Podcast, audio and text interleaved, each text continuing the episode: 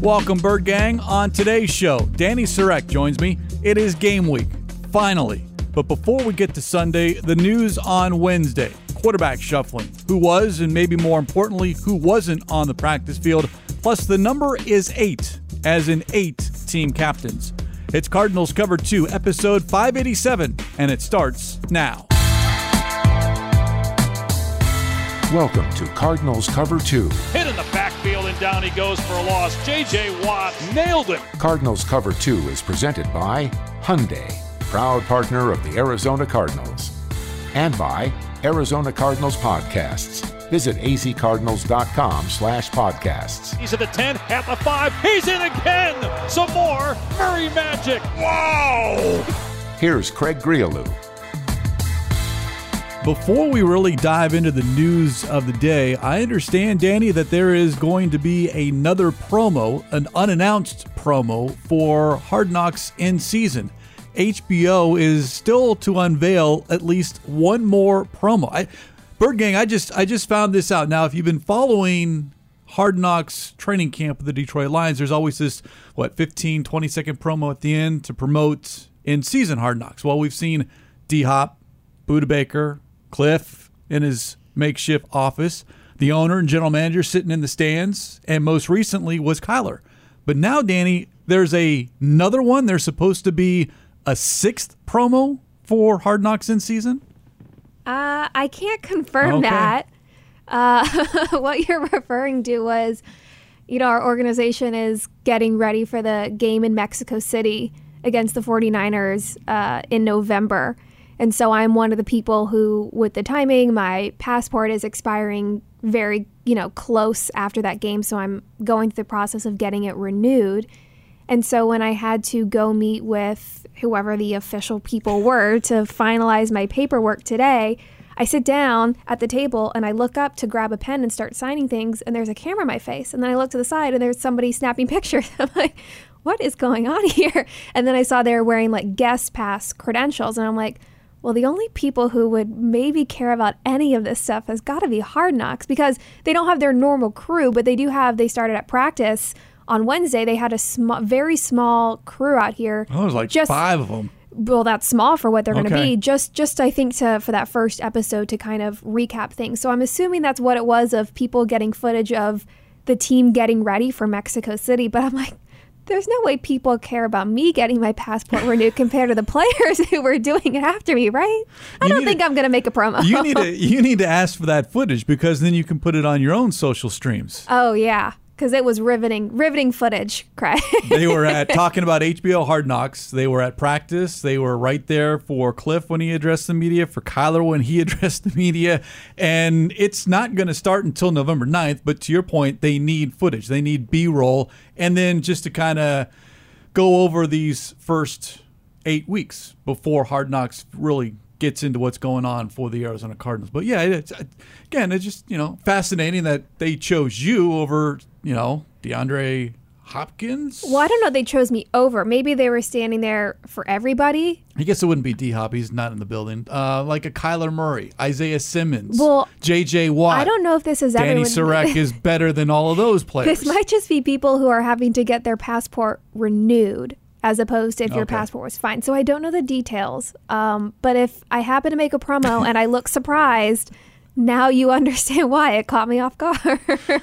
Fascinated about this footage and all of it. I'm actually looking forward to what's going to be out there on November 9th and Hard Knocks in season, because I know we're in the building a lot. We like to think we're in the know, but there is so much that goes on in this entire building that I am literally just clueless about. I have no idea until whether it's announced or we actually see it in a press release or on the football field. Yeah, they're going to be in the meeting rooms. They're going to be all up in everybody's grill, which I can't imagine a lot of players like. I know for a fact offensive lineman Kelvin Beachum is not too thrilled. He's said to me before, how would you feel if cameras followed you around all day at work? And I didn't really say it, but in my head I'm like, well, it's kind of close to what I do for work, but I do get your point.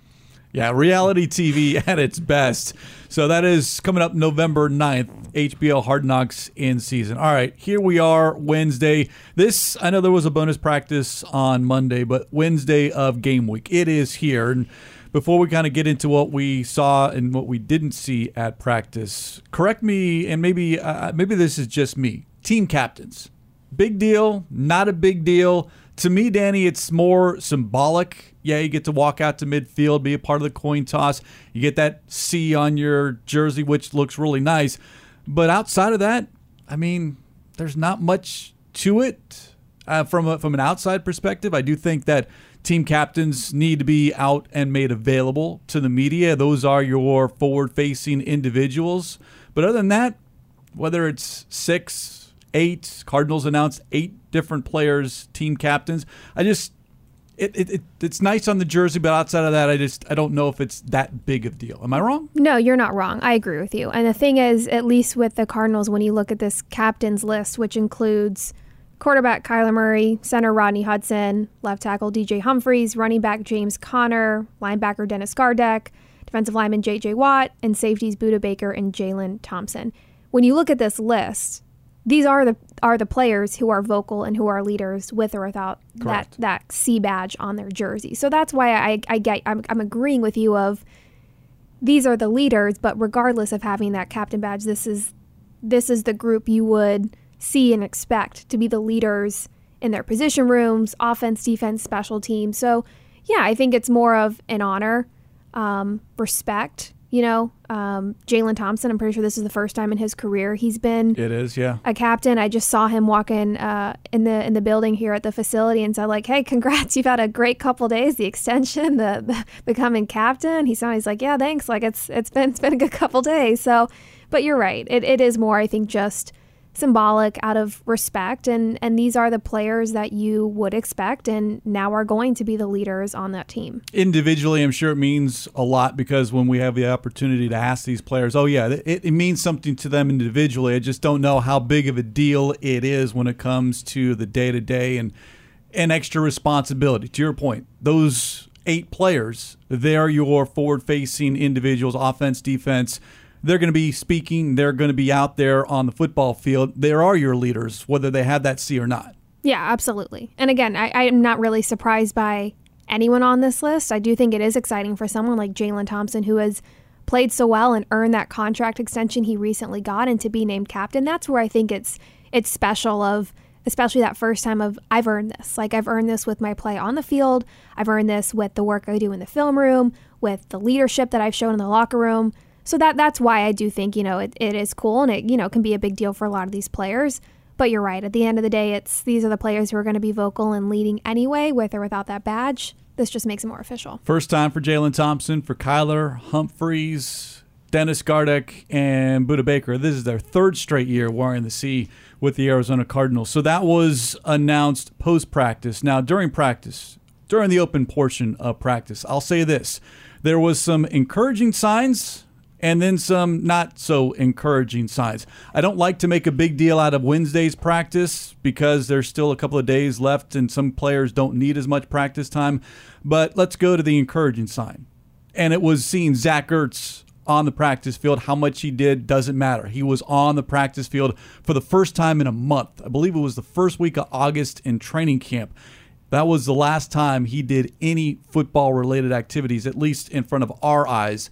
So seeing him, considering how big of a factor he's going to be within this offense, positive step to see number 86 on the football field. Absolutely. And head coach Kliff Kingsbury said in his presser Wednesday, he's day-to-day. Rondale Moore has been out there. Until we get the injury report, I'm still not sure what that exact injury he was working through the last couple of days, maybe a week or two at this point. Jonathan Ward was out there as well, who's had a shoulder. So it'll be interesting until we get that first injury report. But you're right, seeing Zach Ertz out there is a good step in the right direction. But I'm sure you're going to get to the not so encouraging people who were not out on the field, Craig. Again, it's Wednesday. No one's been ruled out. That doesn't happen until later in the week. But when you do not see J.J. Watt, you do not see Marcus Golden, you do not see Trayvon Mullen, and you do not see Rodney Hudson. Now, Hudson we have seen on the practice field. He's kind of dealing with the knee, but they're really slow playing him to make sure he's ready for week one. I don't think there's an issue with Rodney Hudson. But J.J. Watt, we found out, dealing with a calf issue now. Marcus Golden still dealing with that toe, or maybe it's something more than that. Trayvon Mullen dealing with a toe, something that he's dealt with for much of this offseason. And that, to me, is the big concern is Trayvon Mullen, because you acquired someone that is hurt, which doesn't make a whole heck of a lot of sense, especially at a position where there is so much need against a very good Kansas City offense. I think the way I see getting Trayvon Mullen is he obviously had to go through a physical. So it's not like they would have been surprised, putting him out on the practice field of dealing with anything. So the fact that they still signed him tells me that they probably expect him to be ready early in the season, if not week one. I can't imagine you signing a player who you're not expecting to come back before week 4 or 5 because, who knows? And cornerback Antonio Hamilton, who was on the NFI list because he posted that he had kind of a freak accident in the kitchen and burned a lot of his legs and his feet. So he's out for 4 weeks. So who knows if Hamilton will be ready to come back by that point. But if Hamilton will be back around week 4 or 5, to me, why would you bring in Mullen if you're not expecting him to be back before that point? So that's what I think on that. And I also think they feel comfortable enough having Byron Murphy and Marco Wilson as your starting cornerbacks, and maybe you kind of adjust the way you're using Isaiah Simmons, Budda Baker, Jalen Thompson. You're not going to put Murphy in the slot as much. You're just going to adjust with the rest of the DBs. That's the way I see bringing in Mullen if he's already, or if he's still, I guess, dealing with that injury from the spring. J.J. Watt was interesting learning about the calf. I know you saw him out at practice last week. It was early last week, his first time, because he missed the Tennessee Titans trip and that joint practice because COVID. But when the team came back, that first practice, he was on the side. And then we didn't see him the rest of the week and still haven't seen him on the practice field. Didn't Kingsbury say also day-to-day? Yes. So we're all day-to-day. We're all day-to-day. That's true. You're right. It is early in the week. Even recording this, we have not received the official injury report, which we now get now that the regular season has officially begun in terms of practicing and all those protocols. So we'll see. That is pretty interesting. Marcus Golden is an interesting topic. We've been told it's a toe. That's what we've been told. I will say on social media, not often, but the few times he has been active on social media have been a little cryptic, you could say, as he's entering a contract year and he's watching his quarterback, his left tackle, his safety get these new deals. Who knows if that is playing a role in any of this? I'm not sure, but we have not seen or heard from Marcus in how many weeks at this point? It's been more than a month. So we'll see. That's a favorite phrase of one head coach, Kliff Kingsbury. But when you're going against the Kansas City Chiefs and Patrick Mahomes and the number of offensive weapons that they have, you either have to, A, affect the quarterback, meaning you have to get into the backfield. Who's going to rush the quarterback? If you do not have a Marcus Golden and you're relying on a Dennis Gardeck, who 2 years ago was great, can he be that same player? Yeah, you have Devon Kennard on the practice squad, and it certainly sounded like, listening to Kliff earlier today, that was something that was going to happen. Kennard's going to get elevated every single week until they have to put him on the active roster permanently. So that gives you more depth, but you don't have a lot behind those two, considering the youth with the Victor Dimukeji, Myjai Sanders, and Cameron Thomas. You're right. When you look at the pass rush, if you're not going to have Marcus Golden at this point, especially if J.J. Watt is unavailable to play. It seems more like, you're right, how do you slow down or disrupt Patrick Mahomes if you know it's not so realistic for a player like that who's so dynamic and mobile and can extend plays and make these crazy throws? It's going to be a really, really important game for that secondary. You're going to have great coverage so that Mahomes is going to hold on to that ball and he's not going to have a lot of options, and then give your front seven a chance to get to him, get the ball. So it's obviously that's important every game, but I think when you look at the quarterback you're facing, possibly being without one of your top defensive players in J.J. Watt, and looking at the pass rush right now where you might not have Marcus Golden, it's going to be a really, really big game for Marco Wilson, Byron Murphy, Jalen Thompson, Budda Baker. And the question is... Isaiah Simmons. Outside of the cornerback position, though, if you can rely on a Byron Murphy and a Marco Wilson, question mark, question mark, question mark, you do not have the opportunity to have Antonio Hamilton until week 5. And we do not know about Trayvon Mullen, although I was not encouraged when Kingsbury says, quote, "I'm not sure he'll be available," end quote. So that does not sound like Mullen is going to be available. So then what do you have left? Well, Javelin Guidry and Christian Mathew. Again, unknowns. So it is, for me right now, and we'll hear from defensive coordinator Vance Joseph later in the week, but I am real concerned about this matchup from a defensive standpoint because I think the Cardinals can score points. Can they stop the Chiefs from scoring points or just stop them enough times to allow Kyler Murray do what he does so well? Yeah, and when you look at this Kansas City offense, their receivers look pretty different. They brought in some different receivers. They no longer have Tyreek Hill. So you hope maybe in terms of chemistry that can benefit the Cardinals defense. Now, look, you're still playing Patrick Mahomes. So I'm not saying that, you know, he can't find a way to get the job done. But the big security blanket for him is Travis Kelce. So that's all Isaiah Simmons. It's going to be a really big matchup. And I asked Isaiah Simmons in the locker room on Wednesday, so what's the key to slowing down Kelce? And he just looked at me and smiled and said, "Don't let him catch the ball." And that was it. It was short and sweet. It sounds that easy. So that's all it takes, Craig.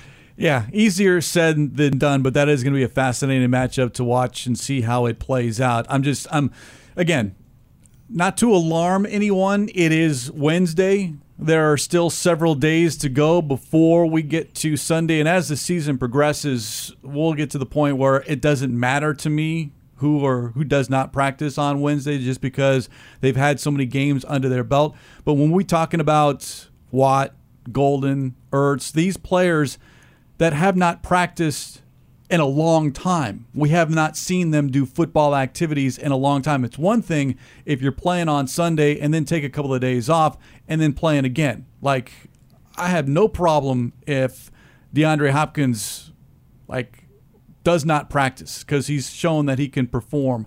But if you have an injury or there's something that's lingering, you need to get on that field just to see what you can do before the lights are on. Right, and so I would imagine if those players like Watt and Ertz are game ready, they're probably going to be limited compared to what the original game plan was going to call for from them for that reason. I mean, you're coming off injury in week 1. You know, you got to take it slow. You got to be careful. I don't have any worry about them the same way I don't have any worry about DeAndre Hopkins of knowing the game plan and knowing your role every play, getting on the field if you haven't been able to practice. That doesn't concern me at all. Look at Zach Ertz coming in October last year and the first game with Kyler Murray. Like, that doesn't concern me, the mental aspect. But you're right. I think it'll be, if they are able to play, in a more limited fashion than what would, you know, be ideal. Now, the other bit of news with respects to the roster, and not a big deal until it becomes a big deal, the Cardinals' number 2 quarterback for the next 4 weeks is Trace McSorley. And it has everything to do with because Colt McCoy is unavailable, placed on injured reserve, not because of the arm, which was a issue in training camp, but apparently he hurt his calf in practice on Monday, and that's going to sideline him for the next month. Geez, we got to bring in some new calves. That's Zach Ertz, J.J. Watt, Colt McCoy. What is going on? Sometimes there's position groups that get hit hard, and then there's just an injury, whether it's a hamstring. Last year was the ribs, like offensive linemen and defensive linemen were getting rib injuries. Kelvin Beachum, Rodney Hudson, all it was like rib injuries. It's like, what? So, yeah, it's the calf. That's the theme. That's the injury of the training camp. Look, it's unfortunate, but if you're going to have a backup quarterback in this situation, like I think this team feels confident in what Trace McSorley can do if he had to step in. And this is somebody who was here at the end of last year, somebody who was here in the offseason, training camp, preseason. So this isn't a quarterback you just kind of acquired and doesn't really know the game book. So obviously you want Colt McCoy there, but all things considered, you're hoping Trace McSorley doesn't have to see the field, but at least if something happens, knock on wood, this is a player who understands this offense. No one cares about the backup quarterback unless one of two things happens. One, that starter struggles, or two, the starter gets hurt. Last year, Colt McCoy comes in for 3 games, goes 2-1. Perfect. But you never want to see your backup quarterback on the football field. And I'll say this, based off of the fact that McSorley did get so many reps in practice, and he and Jarek Arantano, who is back on the practice squad, those were the only 2 quarterbacks that took a single snap in the preseason. I'm comfortable with McSorley being the backup in an emergency, meaning a series or 2, 4th quarter, not long term. That would be Colt McCoy. But in the short term, sure, McSorley has shown that he can be just good enough. And then, of course, everyone else around him would have to elevate their games, and your defense would have to step up as well. Yeah, it's just it's crazy when you think about a couple months ago. The talk was, okay, no D-Hop for 6 weeks. How do you adjust? And then you look at this offense, and through those first 4 weeks, now you also don't have Colt McCoy as your backup quarterback. You don't have wide receiver Antoine Wesley, who's got a hip and groin going on. On defense, you don't have Antonio Hamilton. So it's crazy how, even though the regular season is just now starting, it's inevitable that, you know, some of your players are already going to get banged up a little bit. And these players, Dana, that we're talking about did not play in the preseason. These are injuries now. Minor injuries, soft tissue injuries that are happening in practice, but they linger. It's not where you've got a set timetable, hey, 3 to 4 weeks it heals. You don't know with a calf. You don't know with a hamstring. Some of these issues, you know, you could be feeling good, and then all of a sudden the next play, boom, you're done, and then it's a setback and you're out a couple of months. Yeah, that's what you're obviously not hoping for. I think when you look at tight ends, I mean, you know, thinking about Zach Ertz, we've heard that Max Williams is a full go, which you hope for, coming off that gnarly ACL injury where he had multiple surgeries and has been in that full leg brace. But Trey McBride has gotten a lot of compliments, even from his quarterback in his press conference on Wednesday, of really seeing a jump and improvement the last week and a half or 2 weeks, really stepping up ahead of this game. You know, when you look at the wide receivers without having D-Hop and Antoine Wesley, it's just they're going to have to rely on speed more so than that height and that aggressiveness you get from a Wesley and a Hopkins. Because right now you've got A.J. Green, and that's your height. And then you've got to rely on speed for Hollywood Brown, Rondale Moore, Andy Isabella, Greg Dortch. So it's just going to be a lot of adjustments. You might see more tight ends playing wide receiver, meaning, yeah, it's 12 personnel, 13 personnel, but a Zach Ertz, a Steven Anderson, Max Williams, maybe they'll line up in the slot. Ertz talked about being the X receiver. This was discussed in the offseason. We know Steven Anderson can line up in the backfield. He played a little fullback with the Chargers. So you have tight ends in name, but maybe they're utilized differently than what the typical tight end position does with the hand in the dirt, and you're there to block, chip, and then flare out. Because right now you've got how many tight ends? You've got 4 tight ends, 5 wide receivers, and 5 running backs. So it's not like this team is missing pieces as far as an offensive skill set. It's just you are heavy in positions that this coaching staff, i.e. the head coach, typically doesn't use a lot of running backs, typically doesn't utilize a number of tight ends. It's more about, let me get 4 receivers out there, 5 receivers, and let me throw the football. And who knows, maybe when you got to start making roster spots for players that are going to be coming back, you know, like the D-Hop and all that, maybe that the numbers adjust here and there as you go throughout the season. But you're right, the running backs is interesting with a pass-heavy team. I think it's more so really liking what you have in rookie Keontae Ingram and not wanting to risk losing him by hitting waivers. Jonathan Ward, big special teams player, and then really liking Eno Benjamin, but still bringing in Daryl Williams to complement James Conner. So it will be interesting to see how they utilize all of those running backs in a crowded room. I don't necessarily think Ingram's going to get a lot of playing time. I think it's, you know, according to the depth chart, those top 3 are James Conner, Eno Benjamin, and Daryl Williams. But when you're looking, again, talking about the tight ends and the wide receivers, probably going to see a lot more of those pass plays going to those running backs. You know, when you're giving James Conner a break, maybe now he can, of course, catch the ball, but I'm thinking more Daryl Williams, you know, Benjamin in a lot of those situations. Maybe we see a lot more of that, and maybe this offense looks different in those first 6 weeks, adjusting to not having Hopkins, at least in those first 4 weeks, also not having Wesley, than it will later on in the season. Interesting to see that depth chart list. Eno Benjamin or Daryl Williams. Both number two. Two number twos. Behind a James Conner. We know Eno Benjamin can play on special teams. He's listed as your first-team kick returner. So the question becomes, all right, if you're a running back and you're not playing special teams, what are you doing? And that would be Daryl Williams, because I don't know how much special teams he's done in the past. He hasn't been asked to do that when he was with the Chiefs. Absolutely. I will say I got a chance Wednesday to do my first sideline exchange interview of the regular season, and got a chance to talk with Daryl Williams going up against his former team, and he did mention being utilized on special teams. So we'll see, you know, how much he plays a role there. But yeah, he did mention special teams when I talked to him about how he's going to be utilized. James Conner didn't miss a ton of time last season, but he did get nicked up, knocked around. He was active, but really not available for that playoff game. And everyone loves what he was able to do running and catching the ball.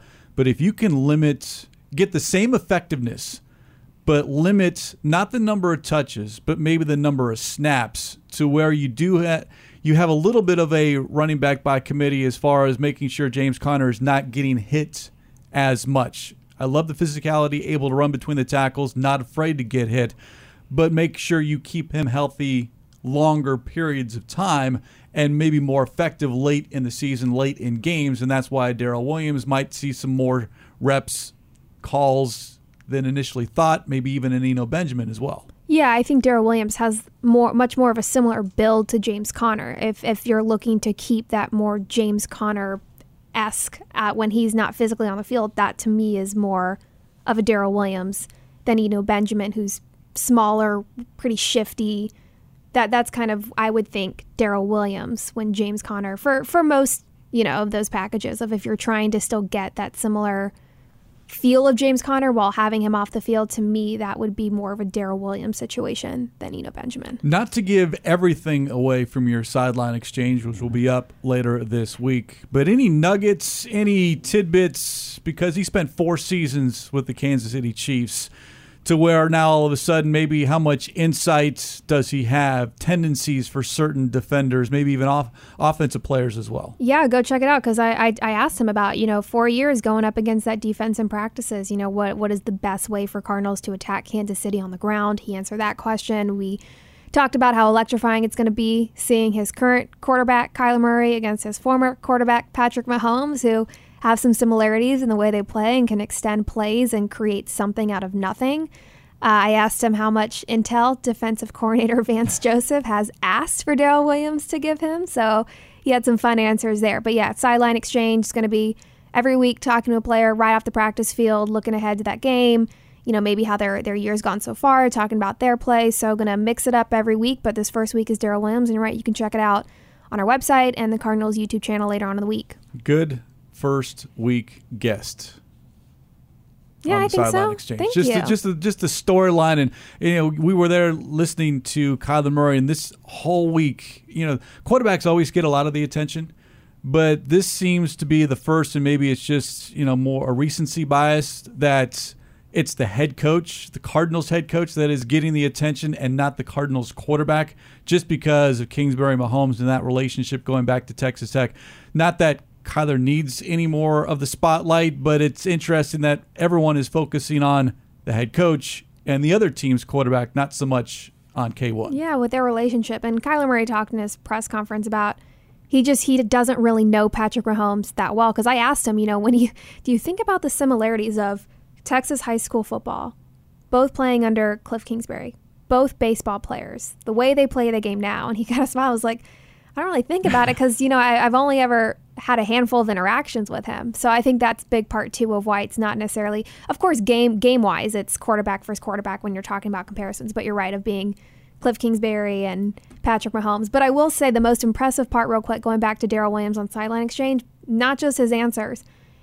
For those of you who haven't seen, I guess, footage or pictures from practice, Daryl Williams wears a hoodie every practice. And And practice this morning was... It's pretty toasty. Yeah, it was muggy. It was not pleasant. It is, yeah, it's pretty toasty out here. Durable for the first 20 minutes that we're able to watch. And then after that, we're done. Well, we say that standing in the shade, not wearing sweatshirts, Craig. But my point being, we did the interview out on the practice field, and we had brought a towel out for him in case he needed to kind of... They were coming out from the bubble in case he needed to kind of wipe down. He was like, oh, no, I'm good. We were just in the bubble. I'm nice and cool. And I'm standing there like... I've been outside for 2 minutes and I'm in a tank top and I'm starting to get really sweaty. But if you're cool in a sweatshirt, then okay. That was the most impressive part, was him being in a sweatshirt outside after practice and still being cool enough to not need a towel. Wearing a sweatshirt in, 95, maybe even 100-degree weather and muggy. Yeah, he doesn't need to lose any weight. Yeah, no, not me. Not for me. Props to you, though, for doing it outside. Yeah, we didn't last much longer. When we wrapped it up, it was, okay, let's go. Let's get inside. Let's cool off. Again, Sideline Exchange weekly with Danny Sarek, and also post-game sometimes as well, and even on the road. I'm everywhere. You can't escape me, Craig. That was like when we were in Nashville and you were texting me, like, hey, you're on my TV. Hey, you're on my TV again. And my response was, lucky you. Yep. And then everyone disappeared. Everyone returned from Tennessee, and then I didn't see for an entire week. Everyone left. It's like, okay. Yeah. Extenuating circumstances, but that's all good. But we're all back now. Exactly. Appreciate it. And again, kickoff on Sunday, 1:25 Cardinals at the Chiefs. It is week 1. Looking forward to this matchup and just looking forward to actually a game that counts. And the speculation can kind of, I wouldn't say end, because it still continues, but at least we've got something tangible in front of us that we can dissect, as opposed to, hey, what if? Absolutely. Have some real football to talk about. And two, reminder for those who are coming out to the home opener or just the rest of the season, the BetMGM Sportsbook opens up September 11th, that home game. It's the first sportsbook in an NFL stadium. It's in the north end of the Great Lawn. So go ahead and enjoy that for us, because we cannot. So if you are coming out, let us know what it's like. Yeah, let us know what it's like. Coming out for the home opener, any of our home games, be sure to go check that out. I have seen, the outside of it, and it's been done. And before it opened, I was able to kind of get a closer look at it. It is really nice. It's great prime spot where it's located. So be sure to go check that out. Pictures and videos would be nice. Yes. More details up on azcardinals.com. But yeah, we are not allowed to set foot in there unless approved for business purposes, and business purposes only. And on that note, we will put a lid on this edition of Cardinals Cover 2, presented by Hyundai, proud partner of the Arizona Cardinals. As always, special thanks to our executive producer, Jim Omahundro. For Danny Sarek, I'm Craig Grialou. We'll talk to you next time here on Cardinals Cover 2.